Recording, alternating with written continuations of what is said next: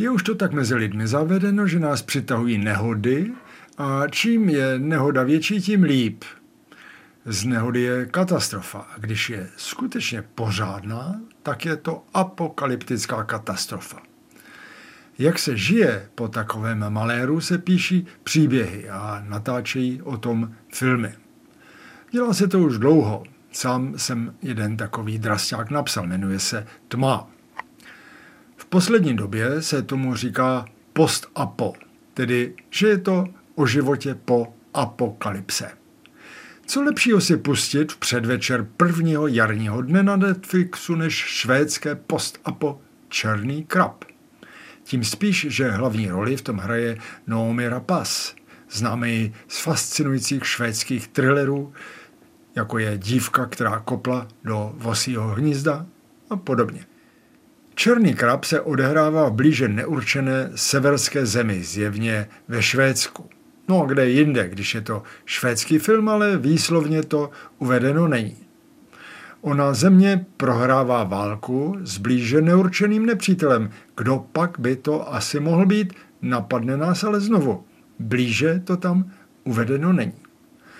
Pustíte to, děj se odvíjí, on zas moc důmyslný není a jeho závěr je vysloveně padlý na hlavu, ale fascinovaně jsem se díval na post-apo záběry severské země čerstvě zasažené válkou. Bylo to jako o pár desítek minut předtím, když jsem se díval na televizní zpravodajství.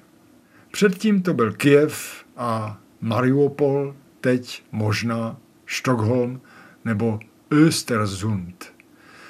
Nebudu popisovat detaily, taky se díváte na televizní zpravodajství. Sugestivnost těch filmových trikových záběrů je vtíravá. Přitom byl ten film zcela jistě natáčený dávno před 24. únorem. Může se to stát tady taky. Tohle vás přitom nezbytně musí napadnout. Tím spíš to napadne mě, který zažil v 68. obsazení rozhlasu a vypálení baráků na Vinohradské a hořící tanky na ulici a podobné výjevy půl kilometru vzdušnou čarou od baráku, kde jsem tehdy bydlel. No jo, je to jenom biograf. Noomi Rapas je jako vždycky skvělá. Jsem polepšený machista, konvertovaný na umírněného feministu a proto se mi líbí role žen v akčních příbězích. Pořádná role akční hrdinky, tedy žádného dekorativního přívěsku nějakého chlapíka ve stylu Jamesa Bonda. Tuhle roli zvládá Noomi Rapas skvěle, jako moc krát předtím. Ve filmu se dokonce předvádí i velení armády nezmíněného severského státu. No a je to taky žena, hodností admirálka. Noomi Rapas jí dá pěstí do nosu a tím je styl post-apo dovršený. K tomu lze dodat jen vítejte v post-apokalypse, ale ať zůstane jen na obrazovce. V reálu není vůbec o co stát.